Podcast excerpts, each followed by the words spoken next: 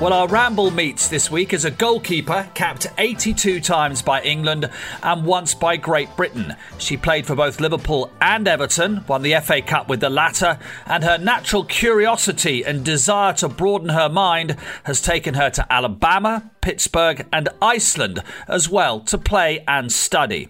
Now, a television pundit and still very connected with the sporting world on many levels, welcome Rachel Brown Finnis. Rachel, I hope you're well. I feel like you're about to homeschool me with everything that's over your uh, over your shoulders. But how is it all going with with the pandemic and with your kids? Very well, thanks, Mark. It's uh, as you said, I've got I'm surrounded by phonics uh, posters and pictures of mermaids that have been coloured in uh, by my daughter who's just started reception. Uh, my little one, two, who's two and a half, uh, he's still going into nursery, so that provides some relief. But you know, it's all about ad- adapting, isn't it? And survival. And that's what our race has always been about. So, uh, yeah, it's just cracking on. We're lucky that we've got outside space, garden, climbing frame, beach just across there.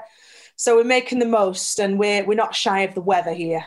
Absolutely. Um, and of course, you've got the added not complication, but reality that, and we can see what you're wearing there in your gilet, the Masters uh, logo, that your husband Ian is Tommy Fleetwood's caddy, so he's away at the moment as well. I mean, you're both used to the other being away over, over the time you've known each other, but particularly in a pandemic, you haven't got daddy around much as well at the moment. Yeah, and him swanning around in the sunshine, you know, saying how, how hard it is because it's so hot.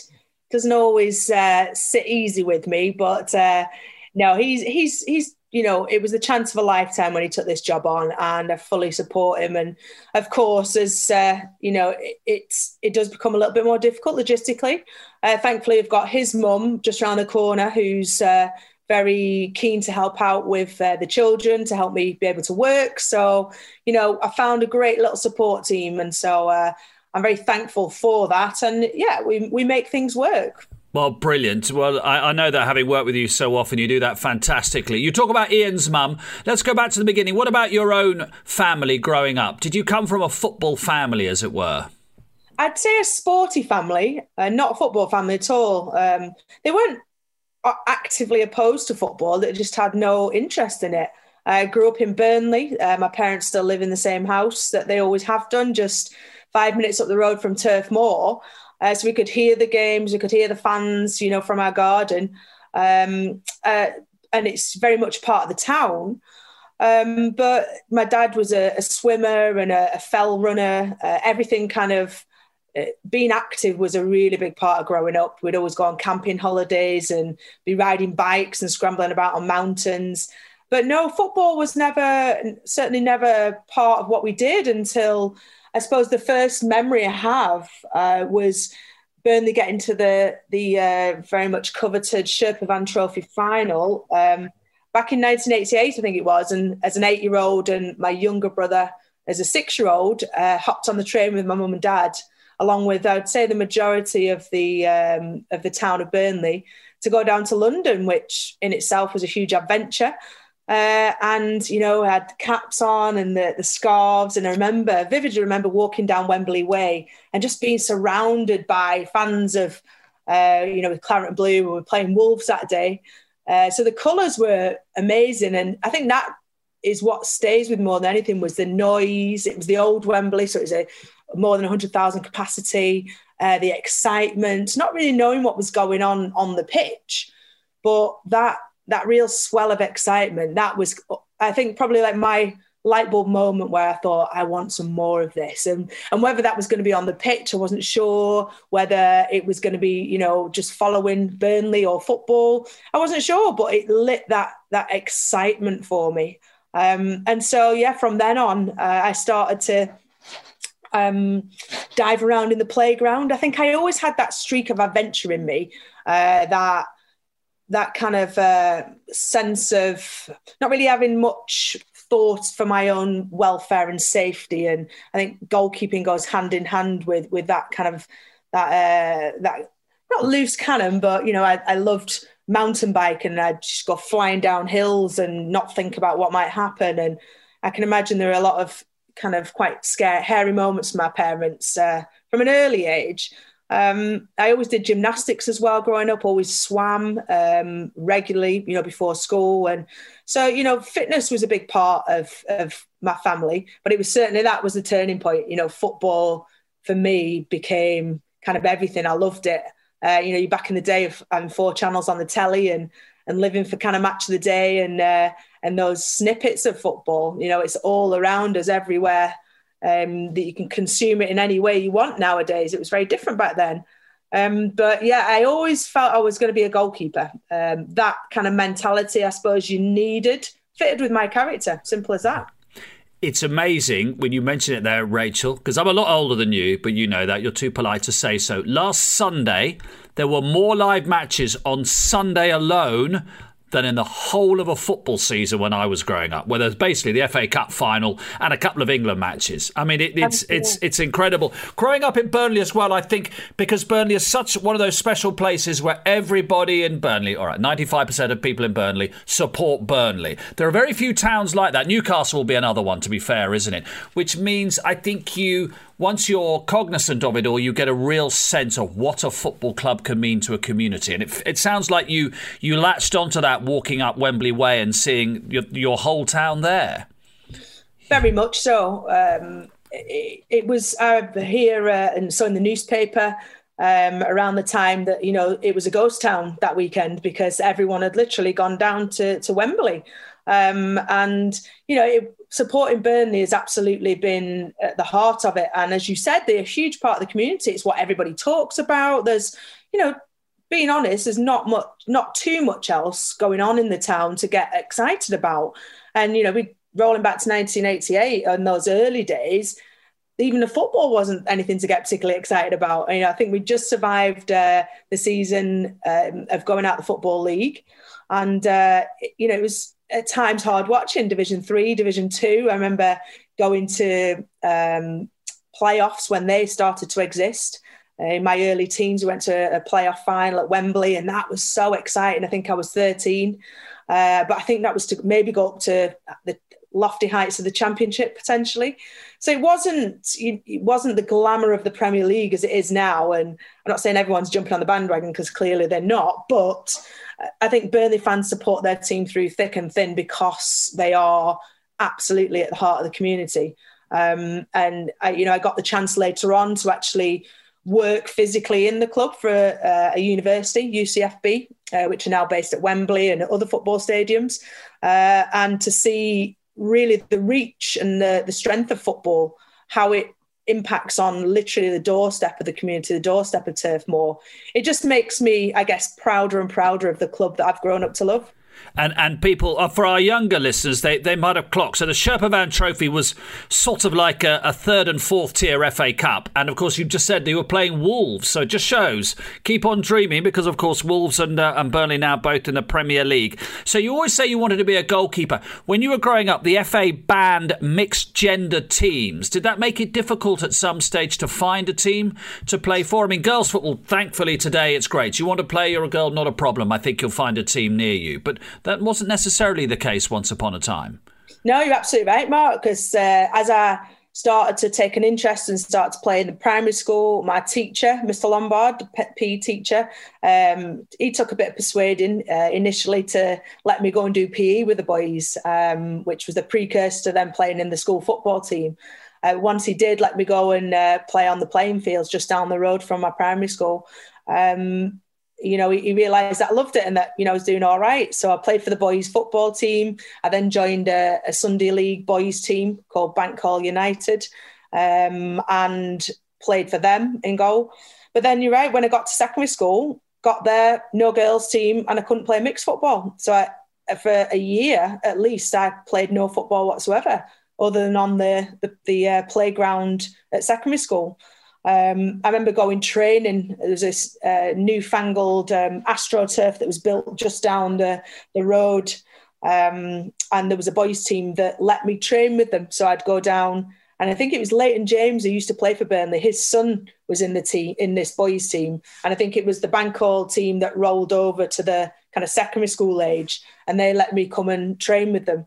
Uh, so that was something, but I didn't play for a team probably. I think it was, I was definitely in year eight and it was part way through and I actually had to join a women's team. So uh, at that point, at the age of 12 and being about seven stone and probably about five foot two, uh, I joined Accrington Stanley Ladies.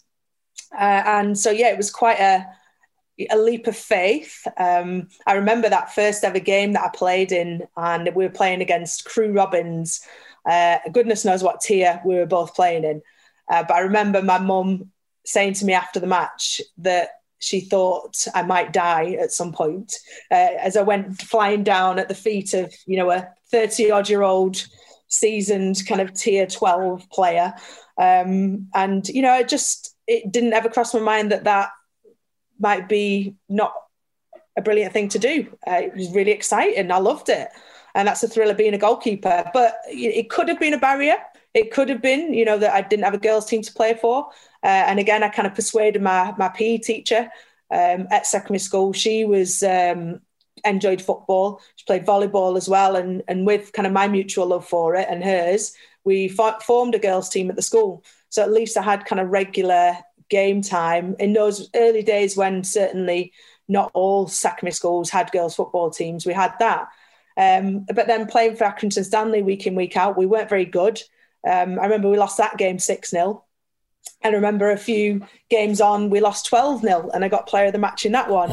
So, I, I mean, my advice to any young goalkeeper is play for a really rubbish team and you get loads of practice. You get lots of practice. And then, how, how did you how easily did you persuade your parents, age 12 or 13, that you wanted to go to the great Bob Wilson's football school, soccer school, goalkeeping school in London? How easy was it to persuade them to do that? Well, I feel like any young uh, footballer at that age, they probably got Match magazine, one of the few football magazines you could get at the time. And, you know, I'd read it cover to cover every single week. And in the back, there's an advert, for uh, Bob Wilson's goalkeeper camp.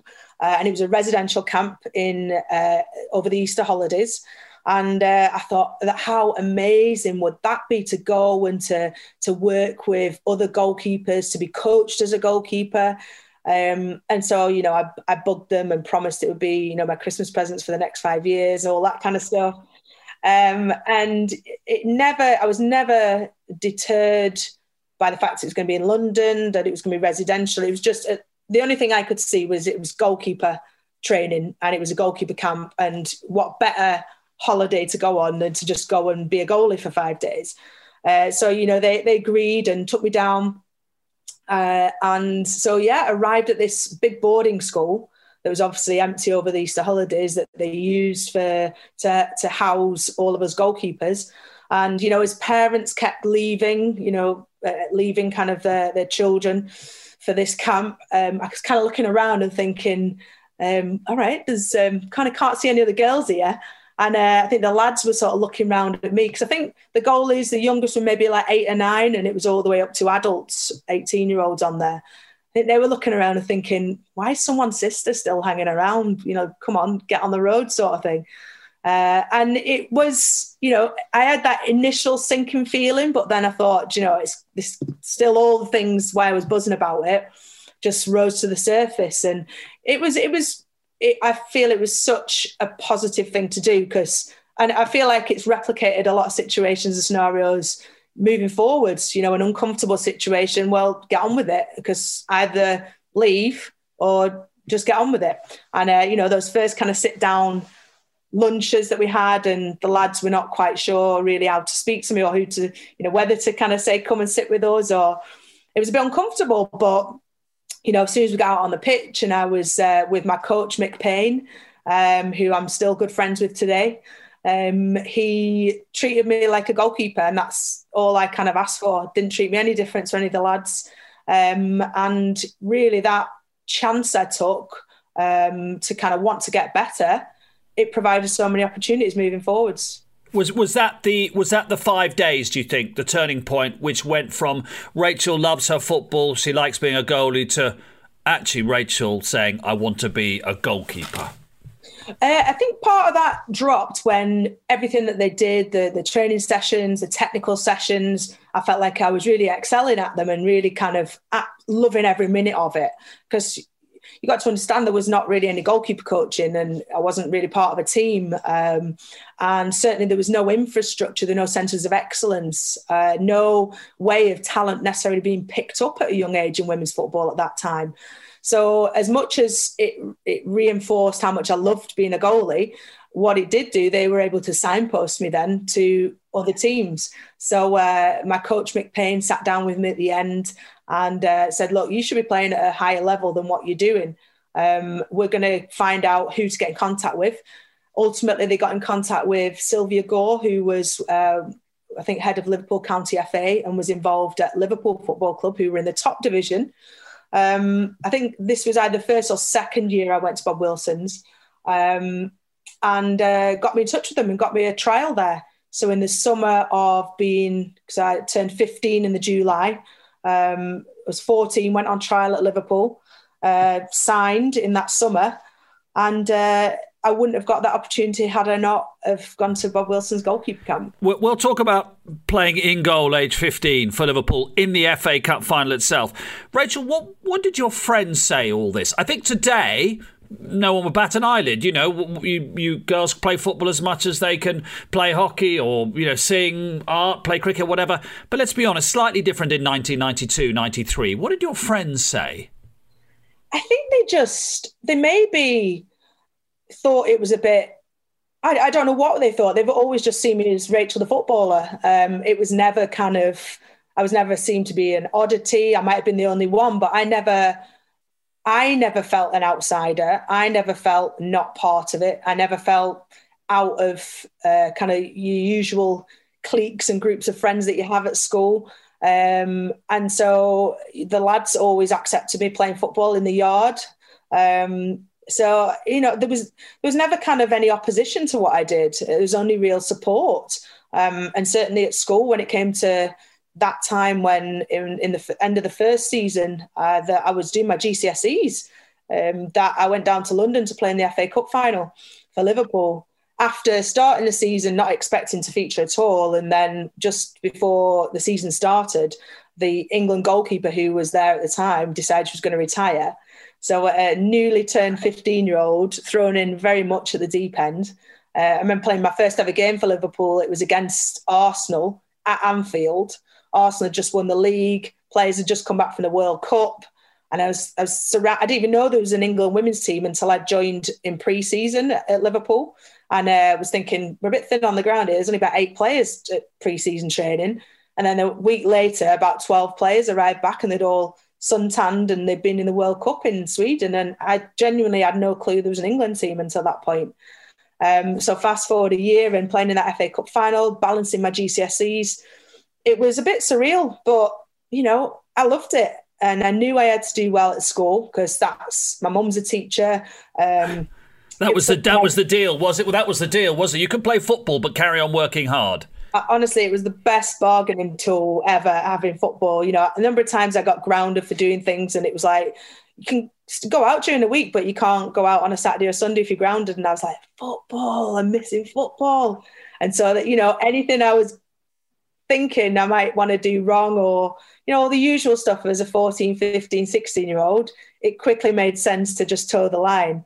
Um, I remember my head teacher at secondary school was awesome with um, helping me organise my days because at this point, you know, from Burnley, I was travelling to Liverpool twice a week, midweek, traveling the country at weekends. Um, and he organised a revision timetable for me, which I still remember to this day was the most powerful organisational tool I could have ever uh, wished for, which meant that I could still enjoy my football and do well at that. But also organised me for doing well at my exams. And I've kind of used that organisational principle as if you've got half an hour, do something in it. Don't just sit there and let it while away uh, this morning, I had 45 minutes in between dropping the kids off and uh, and a Zoom meeting at 10. I was like, right, I'm going to go out and do a power walk because that's all my body's capable of now. Uh, but I did it, you know, because I had that time. So those principles have been ground into me. And, and obviously, the principles of academia were ground into by your mum, as you say, being a teacher. So in 1998, so you're now 18 and you've played for Liverpool in the cup final already, you go to the USA. Um, is that as much? I'm guessing there are lots of different reasons for going at, at that age. Were there? What, what were well, they? The, the, main the main one was uh, that contact Mick Payne from the Bob Wilson's goalkeeper camp. We kept in touch. Uh, in between my GCSE years in college that summer, he said, "Why don't you come out on a goalie camp, uh, coaching camp in the US that I run?"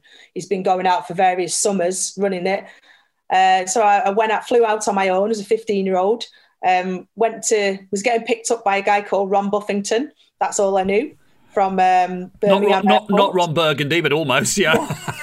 well, it was before Google. I couldn't even yeah. Google what Alabama was. Really.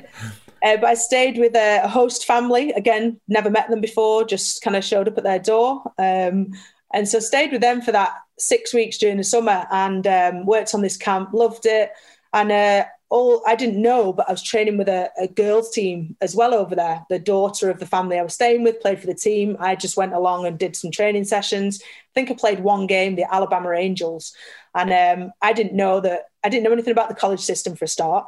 Um, but I was scouted apparently in that one outing that I, I played in, and uh, so within the next six months of coming back from that summer, I started getting letters through my door. Um, from the University of Alabama, Mississippi State, University of Mississippi, and this whole new kind of world of possibility opened up. Um, and so, yeah, that is how that opportunity came about. Uh, so at 18, packed my bags, mum, and dad dropped me off at the airport, and off I went to Alabama. Well, we can tell you're very adventurous, and you and you always were, um, and and you're very intelligent, and you want to broaden your mind, and you absorb what's going on around you, which meant that you found it. I don't want to put words in your mouth. In, increasingly difficult in Alabama because of it's the deep South, uh, the the racial prejudice, the the religious hypocrisy. It just describe your two years there.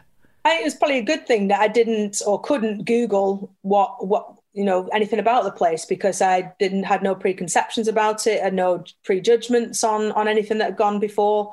Uh, I literally arrived with you know another eighteen new recruits um, in the freshman year, as it was, and um, you know loved the heat of Alabama. It was it was uh, all completely new and different training sessions, different environment, and found out about the history of the university. It's you know 120,000 seater stadium for American football and all the history that goes with that. But along with that, as, as I, as you rightly said, when um, once I actually physically lived there and, you know, appreciated the culture, appreciated the day to day environment, and you go along those surface kind of uh, niceties and positives that come with being able to play football every day, which was not a, a realistic option in, in, in England at that time for a female footballer um, I guess there were things that weren't too great about it. Um, it was very much uh, steeped in racism. It was only, I think, one generation away at that time from um, segregation, from um, different toilets, different schools. P- uh, people couldn't sit on the same buses, and and I felt that was far too apparent still in day to day life at that time. Uh, you know, it seemed like I remember trying to get a taxi because I didn't drive and everyone seemed to drive. Nobody seemed to walk anywhere. And I tried to get a taxi from my apartment uh, to go to my lessons. And um, the taxi driver came around. He was African American and he circled round, past me, looked at me, and I was like, kind of, yeah, it's me, it's me. And he circled around again, and I was like, yeah, it's me. And he, he drove off. And um, I rang the taxi company. and they said, oh, he's um, been called on another on another call, ma'am. And I was like, okay, that's a bit weird. I actually saw him. Anyway, it happened three days in a row, and I kind of I thought I need to ask someone, and uh, and that's they explained to me that you know that that was the situation that some people still felt really strongly about um, white people having uh, huge privileges in comparison to African American people in that area, and that's just how it was. And you know, having grown up in in Burnley, which is quite multicultural. Um, you know, I had friends at college who who come from different backgrounds, from different races, religions, and just wasn't an issue. And certainly in football, you know, friends of again different races, different backgrounds, different religions, and you know, it was just a non. It didn't mean anything. Um, so that's I start to, as I found uh, in future um, encounters and in my life and my character character i like to challenge these things uh, and i was not happy to accept that that was okay. Um, you know, both from African American people towards white people, and, and obviously vice versa, because it's a, a deeper, steep problem than something I could fix at that time. So I decided that after two years, and Rachel, know, sorry, I, did you find this within the team as well? Was there a no, racial divide in the team? Not at all. No, um, within the team there was. It was great because I could chat to my teammates about these things, and they could educate me on them and how how they felt about it. Obviously, because um, it's it's something that had been around for so long, which you know I was very naive in in not having any knowledge of that. Yeah, because we should say is uh, uh, Rosa Parks was the famous lady who refused to give up her seat on the bus. That was Montgomery, Alabama, and that was in December 1955. As you said, it's only a generation removed from what you know when you were there at the end of uh, at the end of the 1990s. The buses waited still and lonely in their silent rows, or rode empty through the streets.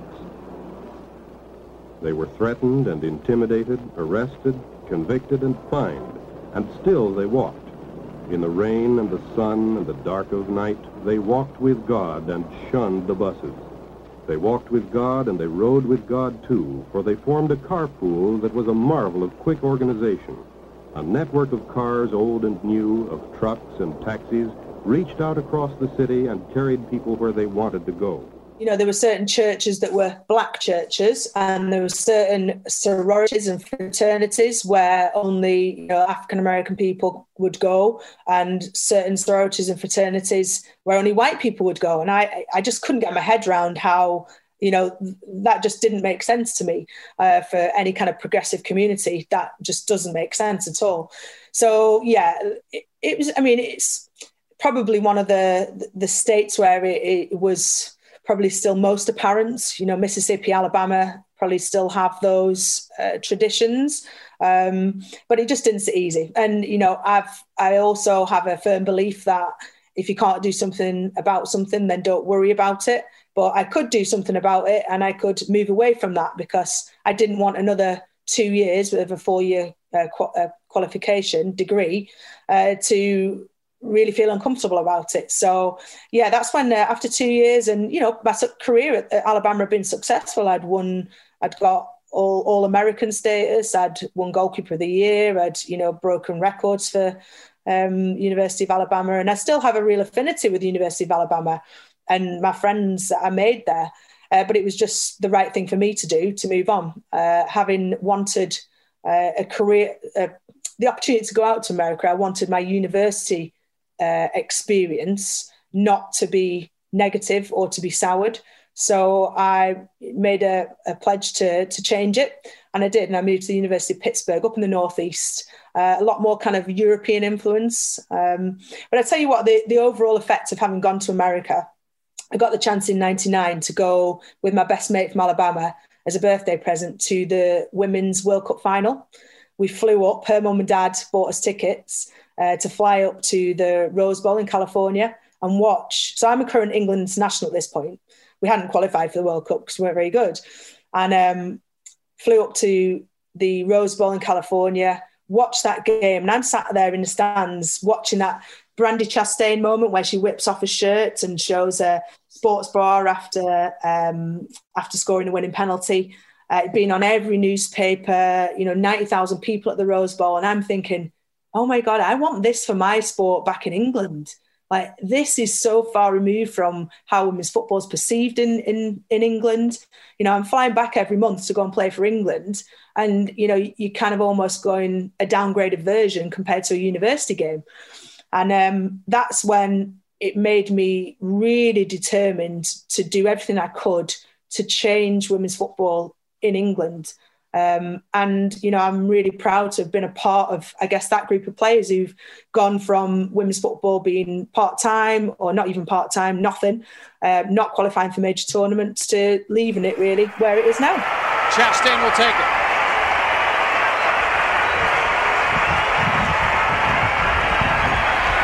She missed a penalty kick against China in the Algarve Cup, and they lost that game.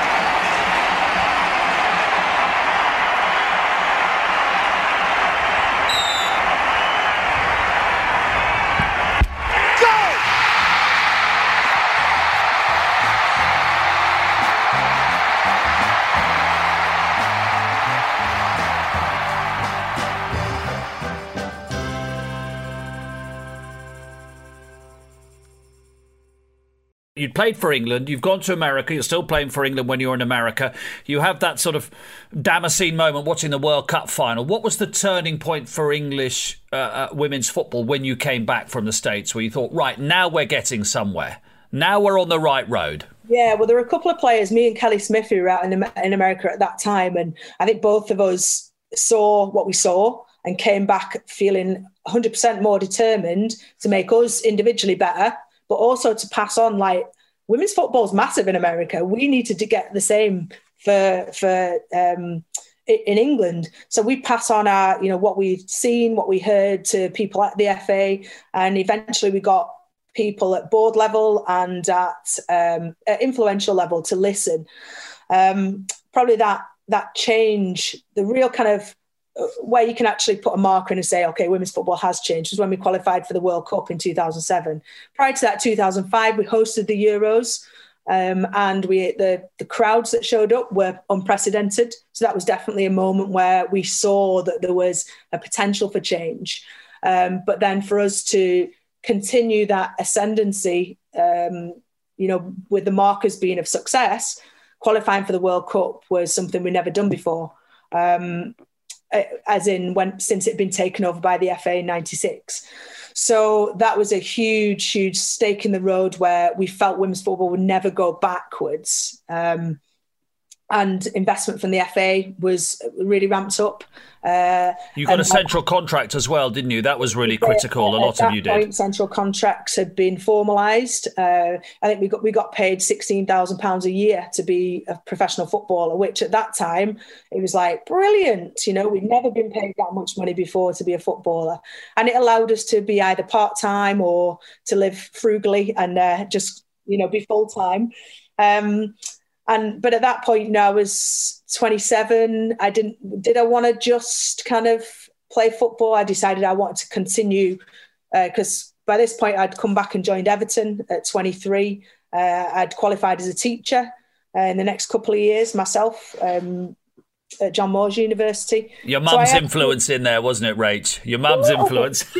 yeah. When qualified late as a teacher, she actually owned a health food shop growing up. Uh, that was her sort of thing she was very environmentally kind of um, orientated. Um, and uh, but yeah, you know, seeing her going through the doing the PGCE year and working hard when I was probably only about 10, 10 or 11.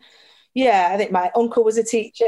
Uh, I enjoyed sort of that. I wanted to be a PE teacher to give back some of the enjoyment and some of the. I think I think it's the what I loved about having football was the structure I had. You know, I knew every week I'd be somewhere else, somewhere exciting. Um, the level I got to meant that every year I was looking forward to flying off to new countries every year, um, looking forward to tournaments in far-flung countries that I would never have dreamt of going to if I hadn't have been part of it.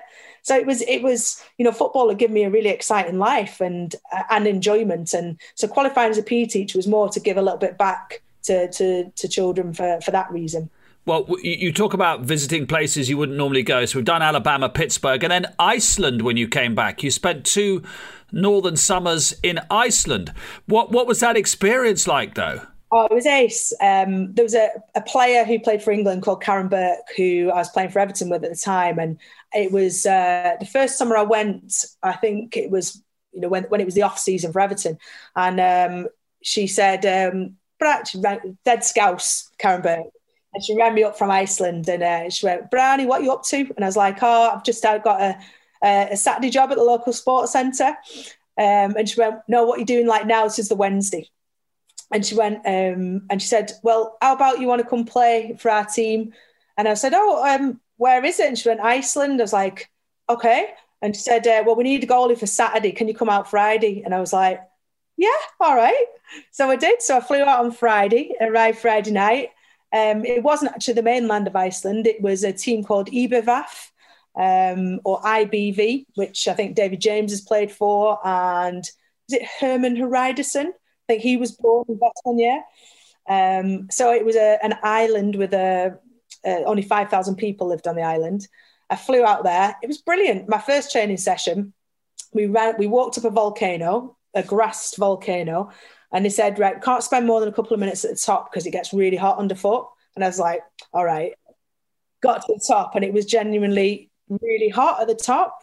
And the training session was as we were walking up, they were putting slalom poles um, up the, the grass volcano. We got to the top and they said, right, set off. Defenders are going to jump slide tackle, slalom style, down the mountain. Goalkeepers are going to dive, slalom style. Like, what can get better than this? This is real. So yeah, I spent um, I spent this summer off season as it was playing uh, two two consecutive summers playing in Iceland, and it was amazing. It was light for 22 hours a day. We played golf at 12 o'clock at night just because you can. Um, and uh, in the time that I wasn't playing footy, um, me and one of my mates, Sammy Britton, who also used to play for England uh, and Everton, who I was living with over there, uh, we cut grass on the island. So we were the island's um, the uh, island's gardeners. Well, you, you sort of cut the verges and all that sort of stuff, yeah. Well, just Pete. No. Uh, oh, Pete, oh, Pete, oh, I see. You went to people's houses. Yeah, yeah, yeah. great. And and ironically, the uh, our manager of the women's team was um, Heimir Hallgrímsson, who was the uh, manager of men's Iceland team who knocked out England. Really? Brilliant. So Heimir the dentist. I yes. Story. He, his wife Dottie played for was centre half for us, and he was our manager. Brilliant.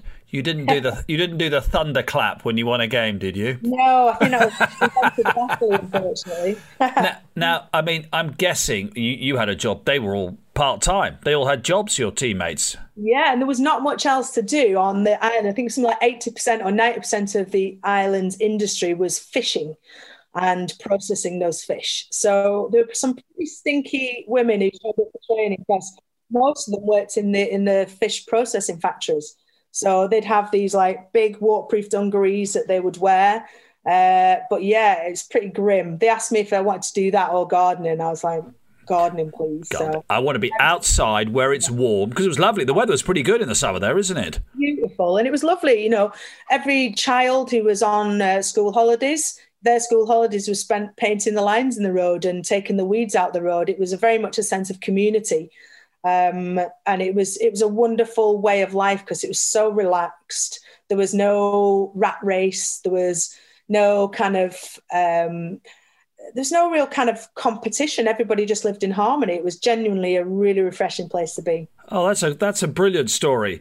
Um, and then you come back and you, you join Everton because Liverpool have been relegated, haven't they? So you've you've done a you've done a Peter Beardsley and and uh, God rest his soul Gary Ablett and a few others who've played for Liverpool and uh, and my friend Don Hutchison and played for Liverpool and Everton. Yes, I have, and you know, thankfully that went pretty much under the radar because football was pretty low key then. Um, and to be fair, there used to be quite big shifts of, you know, there'd be like seven or eight England players in Everton's team, but then when uh, Everton went down, they'd all moved to Liverpool or they'd all moved to Doncaster Belles. So it was kind of what happened back then. Uh, so yeah, I joined Everton and that's where I ran out the rest of my career, 11 years there.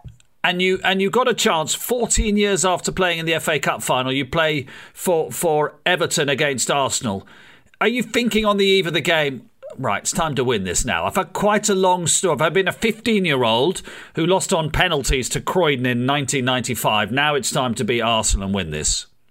Uh, yeah, just a little bit. And I think that was definitely part of our motivational team talk um, to some of the young guns, as it were, because that's a long stint, you know. To I think at that point we'd come runners up in the league for at least four years, if not five years, to, to Arsenal. So we were still going in as massive underdogs, but we did have likes of Fara Williams, uh, Becky Easton, um, Jill Scott, Natasha Dowie uh, Jodie Handley, Lindsay Johnson, all players who were current England internationals.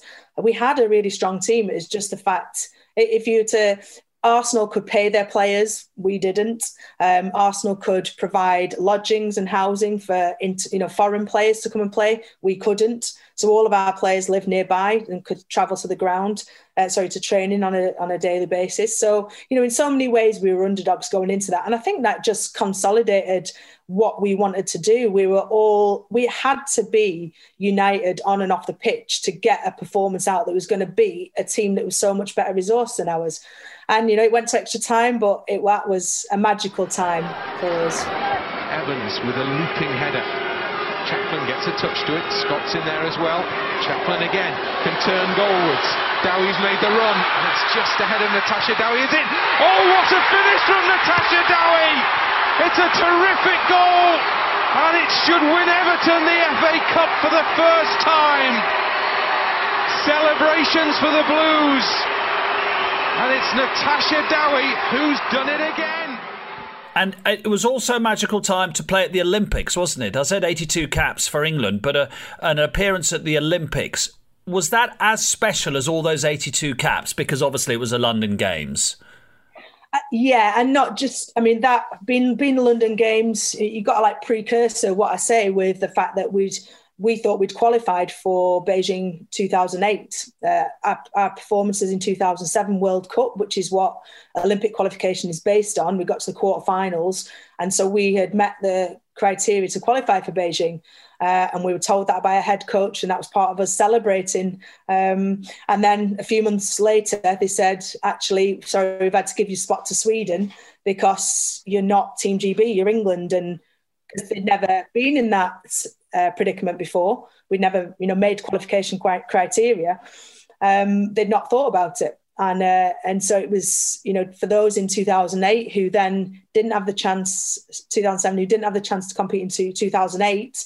It meant so much more to formally have the opportunity to to play in 2012. Um, for me personally, I was 32 at that time. Um, upon squad selection, there were only two goalkeepers selected out across all the home nations rather than three, as there normally is for a, for a major tournament. Uh, at, at, this point, I'd already had five operations on my left knee um, and was struggling. So I decided that uh, I was I'd been working for the past six years for Everton in the community on um, education projects going into primary schools and latterly working uh, teaching the BTEC in a secondary school for the last 18 months leading up to the Olympics. And it got to that Christmas uh, before the Olympics. And I thought, if I don't quit uh, now, I'll never know whether I've given it the best shot to um, get myself in that squad that was going to be announced, I think, in April. And so I did. I quit work. Um, I just made sure that I did everything I could to um, make sure my knee was physically in the best place. So I was training every day, but I was allowed to rest as much as I needed to, to rehab as much as I needed to. Uh, and you know that I could I couldn't have been happier. You know that things worked out, and I did get the chance to because it wasn't just being there in those Olympics; it was everything building up to it, all the the media, going for your fittings at Loughborough University, getting to meet so many Olympians. But I do remember that moment of when we went to the Olympic Village finally, and it was the, the women's team and the men's team went into the Olympic Village, and Dame Kelly Holmes welcomed us in a little classroom to kind of induct us into the Olympic Village. And she said to us, she said, whether you win a medal or not, you are and you always will now be an Olympian. And that stuck with me and, you know, I remember the hairs kind of standing up on my arms and just thinking, this is just unbelievable. Having grown up as a little one, following every Olympics, absolutely, you know, thinking Olympians were superstars that I've managed to actually do this um, was just something so, so special. So I think, you know, from the personal journey I've been on through injuries, um, having torn my cruciate and having all those knee operations, it just it felt like this was a reward for everything that I've been through and the determination and resilience that I felt I'd showed through all of that. I mean, I'm lucky, Rachel. I've been to half a dozen Olympics. It's the greatest show on earth. I mean, we love football. We love football World Cups, men, women. We love it all. But the Olympics is the greatest show on earth. And so, as you say, to say, to say, you're cleaning your teeth one morning. I'm an Olympian. That's amazing, isn't it? That really is. I can see why it makes you so proud. Yeah, it, it was so so special, and you know as well our kind of worldwide rivals, the USA, Germany, France, they'd all every every four years were going to Olympics because it was not a political uh, issue for them. Uh, you know, they make qualific- qualification and they'd go. So it was a major tournament that us as a as a as a home nation was missing out on from a competitive aspect as well. So we were proud that we got to do that because we were hoping that you know forevermore we would have an Olympics team. For whatever reason, it didn't happen in 2016. Again, for political reasons. And obviously for 2020, that's not happened. So I'm just hoping that the girls get a chance to do something that I felt was probably the most special footballing moments of my career and other people get to experience that because it was as you said the best show on earth the, the the women's team have had up till recently Phil Neville as their coach. How has that changed things in terms of perception or tactics or, or, or, in any way at all, having somebody of that high profile from the men's game coaching the England women's team? Yeah, I think it was the, the next piece of the puzzle really in, in continuing the, the perception of women's football and the credibility of women's football. You know, everyone in women's football knew that we were we're a professional outfit. We trained as the men did. Um, the resources from the FA were getting more and more, uh, but it needed probably someone like him to sort of to give us that last bit of credibility. And you show that the viewing figures in the World Cup in 2019, people went to the pub to watch the Women's World Cup, and that's just never happened before. Uh, and you know, I, I don't think it was. If it was coincidence, then it's a strange coincidence that Manchester United then agreed to have a women's team. Um, you know, I'm sure that he had quite a bit of influence on that. So I think it's been really, really positive. Uh, you know, his coaching skills, I think he's probably improved a lot because that was the question over appointing him. But you know, I think in the grand scheme of things, his appointment was was excellent because the timing of it, the influence that it's had on a media and a um, um, kind of uh, on the public was the right thing at the right time, but also the right time for him to move on. I was in a pub in Cornwall in the semi-final, and it was heaving. You wouldn't have known if you if you'd taken this picture away and just said it's England in the semi-final. Everyone would go, yeah, of course it's England in the semi-final. Then you put up and it was England women's team. It was absolutely heaving, and, and it was and it was men like me watching it. You know, it wasn't heaving with you know 500 women watching it. It was probably 80 percent men watching it. Yeah, and that's what makes me that that's the proudest thing about knowing that you know everyone from my generation of playing who maybe didn't reap the rewards financially certainly but even just of exposure wise uh, of being a top level footballer we all feel so so proud of where women's football is nowadays. And knowing that we've kind of been there and done our bit to to have got that ball rolling i had you know some people think we might be bitter about it. I'm certainly not. You know i'm so so proud of where women's football is now. uh, Rachel, my last question is: is you're in a, a, a, family of sportsmen. I mean, your your husband Ian was a very good golfer himself. I mean, he's now Tommy Fleetwood's caddy, but a very good golfer himself. How how helpful has that been over the years? That you, if you know, you both understand the the space that the other one is occupying because you're both sports people in your marriage. Absolutely, Mark. Because because um, Ian's only started being a caddy last five years, pretty much, just short of that. Um, but for the 10 years we were together before that, he had to endure, you know, me being away for long stints, uh, barely seeing each other, um, you know, because I'd, I'd go to work, be at school all day, go straight to training and be back from training at like half 10 at night. And that was the reality of Monday to Friday. Saturday, Sunday, be wherever for a match, and then you know i'd be telling him I'm away, away, away with England for a week next week, and so he'd he'd kind of seen what I did and was willing to do, and he supported me in that hundred percent. Um, and so when the tables turned and I retired from football, and then we had our, our um, daughter Zara. Um, she was just short of one when he got the opportunity to to caddy for Tommy, and I was well aware of what the implications were of that as far as him being away. But you know, I'd had my time being selfish and uh, which you have to be to be a sports person. Um, and I knew what it takes to. You have to go wholeheartedly. You have to give it 100% in what you're doing. And uh, so, yeah, since he's done that, it's been amazing watching him travel around the world. Amazing watching their journey because he wasn't. He's Tom, Tommy's best mate. You know, they they are best friends. So he's emotionally invested in Tommy. Uh, he's not just a caddy, it's not just a job.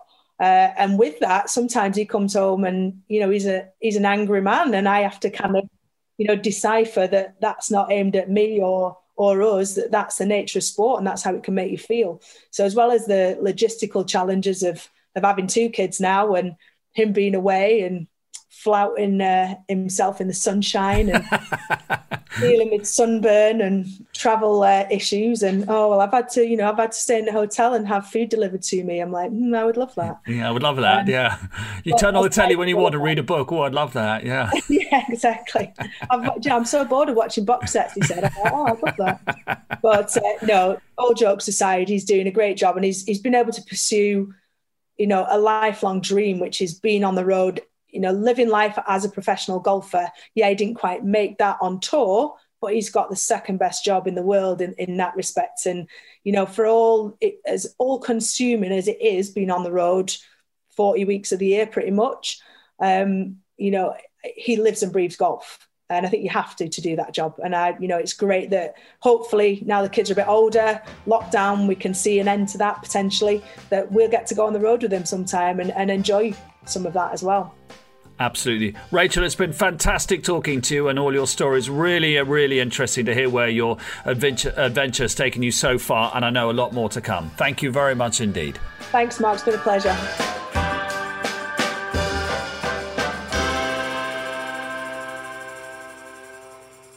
This was a Stakhanov production and part of the ACAST Creative Network.